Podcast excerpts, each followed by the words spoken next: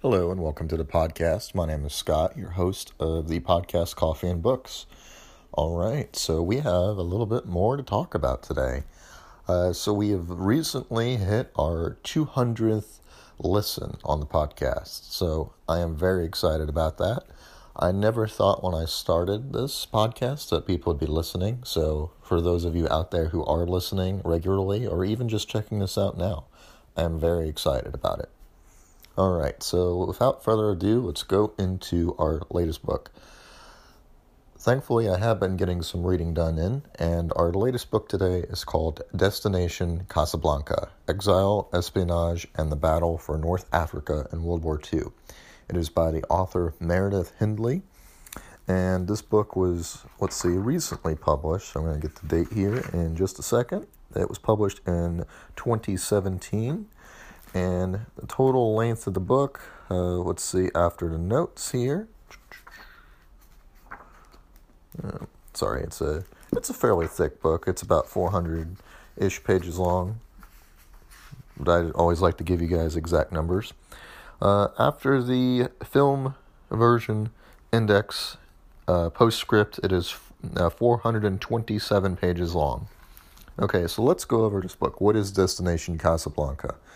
Well, Destination Casablanca is a book that talks about the history of World War II in North Africa, specifically the U.S. involvement of the campaign in North Africa. And uh, a very important topic I'd like to bring up is that the film Casablanca was largely based on this. So, if you've ever seen the film Casablanca with uh, Humphrey Bogart, it's a fantastic, considered one of the most classic movies of all time. I recommend it. I check. I would check it out.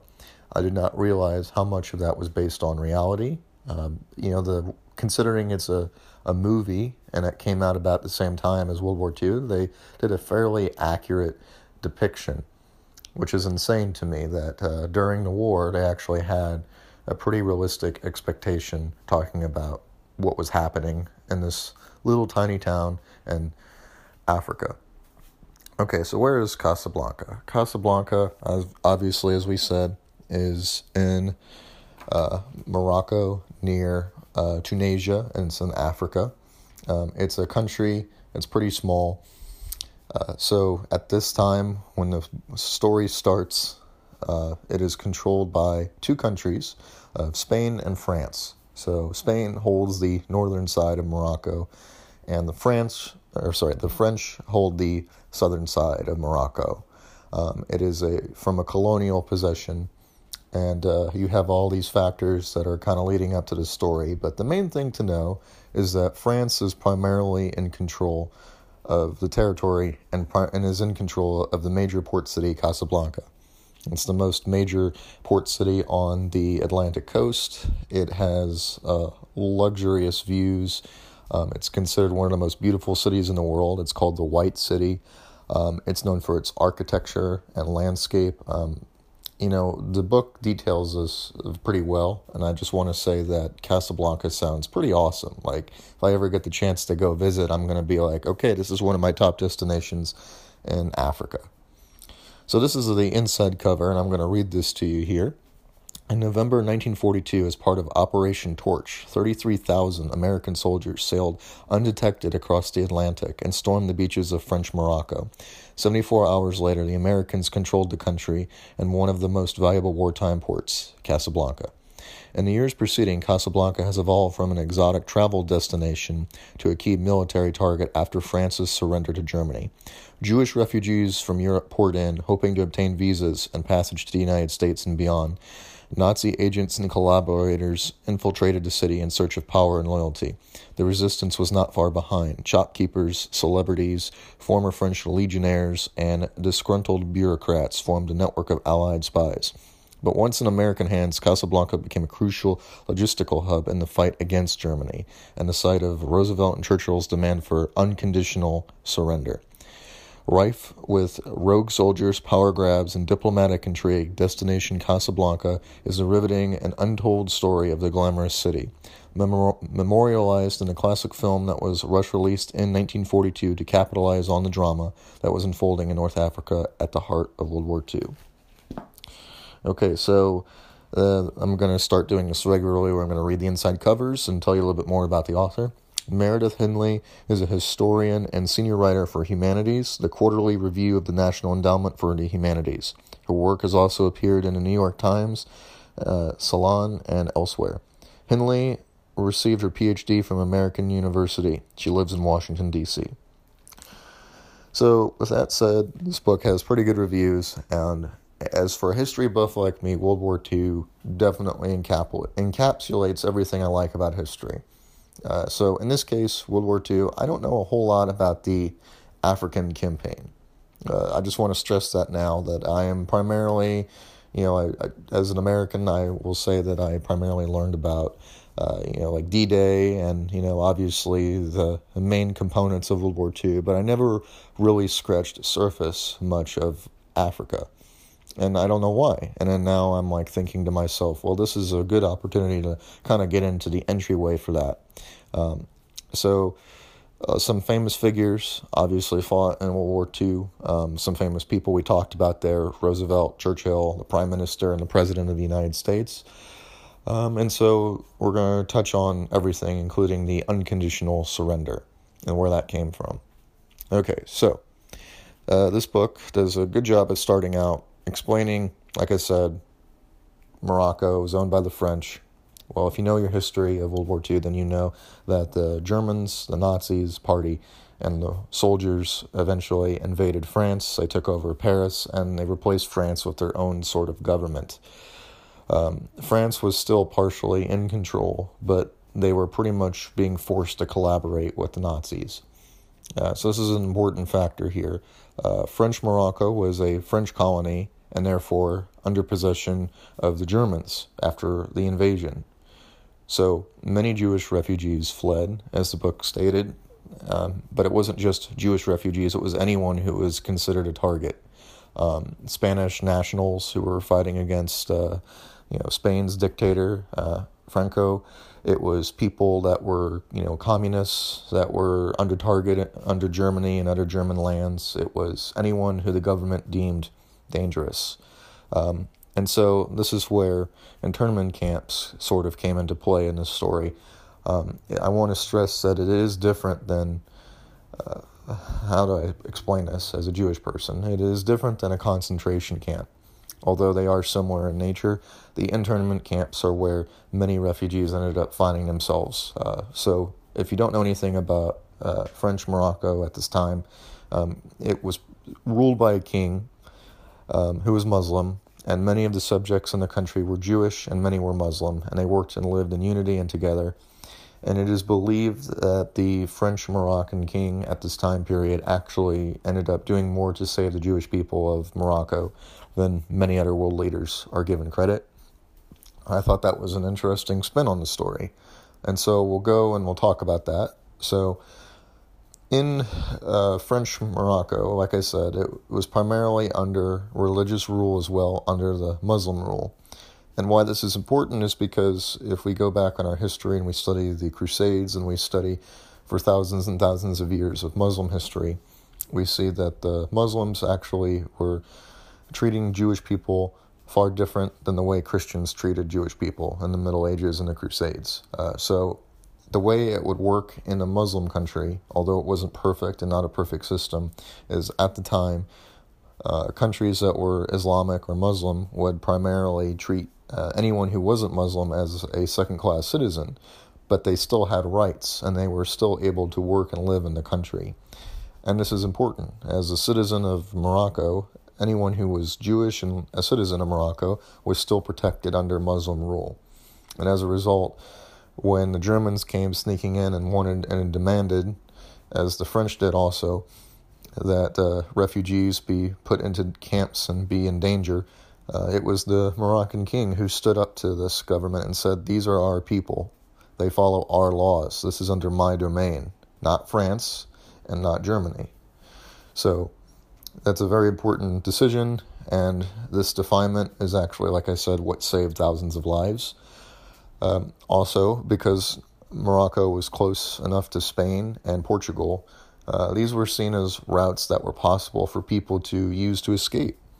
And so many refugees ended up fleeing and were able to get out of the country, and they were able to go to you know Portugal and take a uh, take a, a, ship from Lisbon to either North America or South America. So a lot of refugees ended up in Canada. Uh, a lot of them ended up in the United States. Some ended up in South America.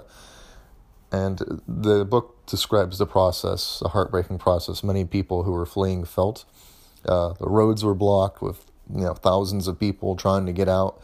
Um, anytime there was a chance that you had the ability to flee or escape, you know, persecution, people did, and oftentimes they would leave their possessions behind with little else, and were just trying to use desperation to get out of the country, and they would do almost anything. Uh, they describe how women were frequently selling their bodies in order to get out, just to get money, or just to get by, just to get food and supplies, which is very heartbreaking.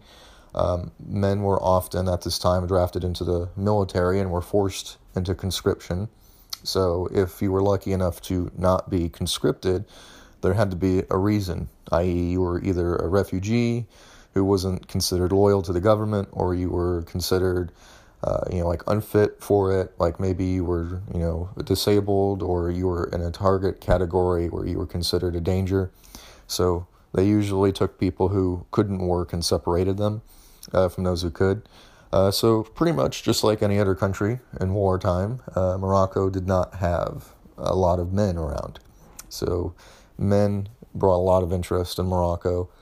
Um, and so the book highlights different key characters, uh, especially in the American military, but also in uh, people who, like I said, stood up and were important and saved lives. Uh, there were people who started organizations that worked with refugees to get Jewish people out and non-Jewish people out. There were people who worked hard and you know tirelessly just to make sure that the camps were you know well stocked with food and supplies. That you know people weren't you know dying from diseases, although many did. Uh, there were people there who were just trying to, you know, save their own skin, and what the book goes into that too. You know, talking about leaders and military generals of like French, for instance, of the French who were very, uh, you know, like argumentative. Like, do we support the Allies or do we support the Germans? We don't know. You know, because at this time, you know, no one knew what was going to happen. You know, Japan had just attacked the United States uh, when this occurred, and uh, as a result, the U.S. could have been focused on fighting Japan and could have left Morocco alone.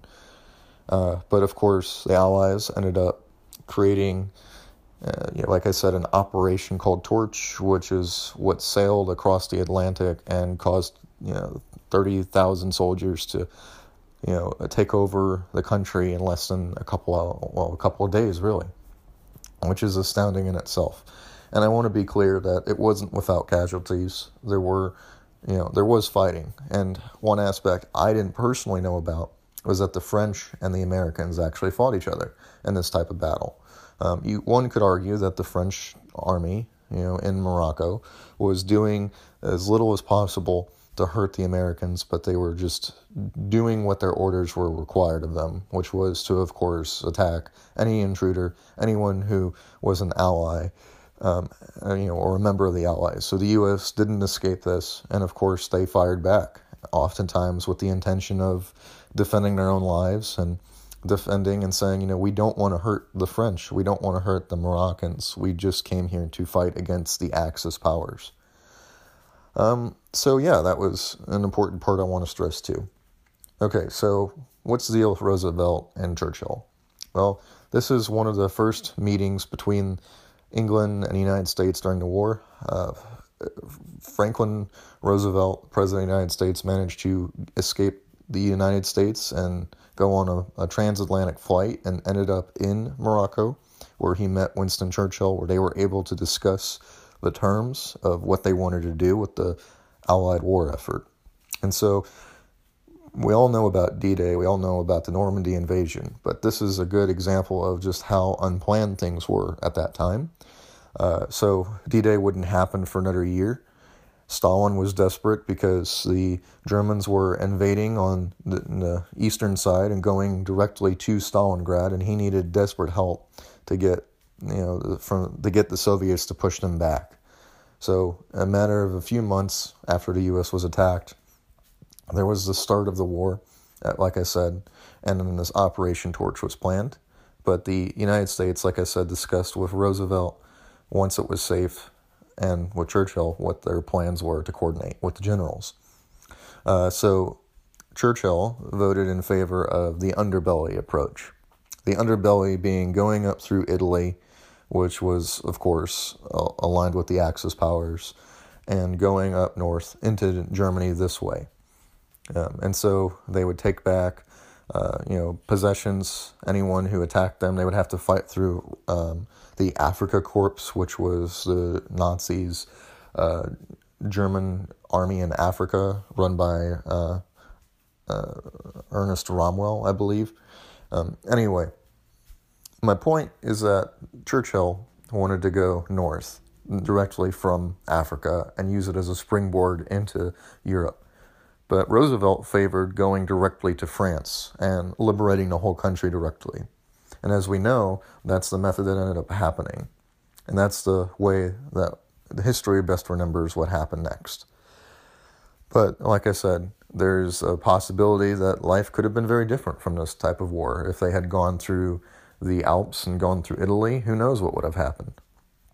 Okay, so the biggest question and this is a plot spoiler, which I will warn you ahead of time now, is how did the U.S. manage to get 30,000 soldiers in secret over to Morocco? And the answer to that is going to essentially be the Moroccans had a network that was a resistance movement, and they worked closely with the United States government to employ help in getting the Americans to land safely in that country. So as best as they could. Ships flew under the radar and took 30,000 men to Africa and ideally landed in conditions where they could escape unseen, which is, you know, to me, incredible that, you know, you could get 30,000 people in with hardly the French noticing. I mean, you would think like 30,000 men, that's, that's an entire, you know, like it's almost, you know, a whole army in itself. And, those men, they managed to sneak into the island and take it over completely. I'm sorry, not island. They managed to sneak into the territory and took over key various locations off the coast and managed to basically uh, catch the French completely off guard. And uh, of course, there were many in the French who supported the United States.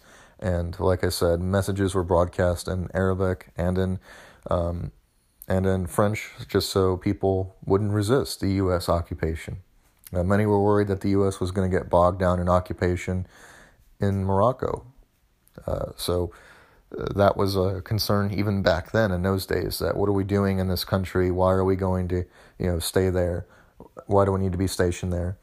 Do we give Morocco back to the French? That was another question. Or do we give them their independence? You know, their their leader, their king wanted independence completely from France. He did not want it to be a colonial possession, but the French, who were uh, considered very important allies, remember, wanted their territories back. They wanted their colonial empire back. All right, so now we've gone over that, and we've gone over, like I said, there are um, everything from double agents to uh, spies who fought, you know, on the side of the Allies. You get to learn about some of these people along the way. Um, and so overall, I just want to tell everyone I like this book. I gave it a three out of five just because I think it goes towards the end specifically just on details, just details of the military and details of the film Casablanca. I enjoyed the detailed section about the film and the differences, but uh, when it comes to listing statistics, I prefer a much more vivid account. So I just want to say I enjoyed the first half of the book more than the second and that's why I gave it a 3 out of 5.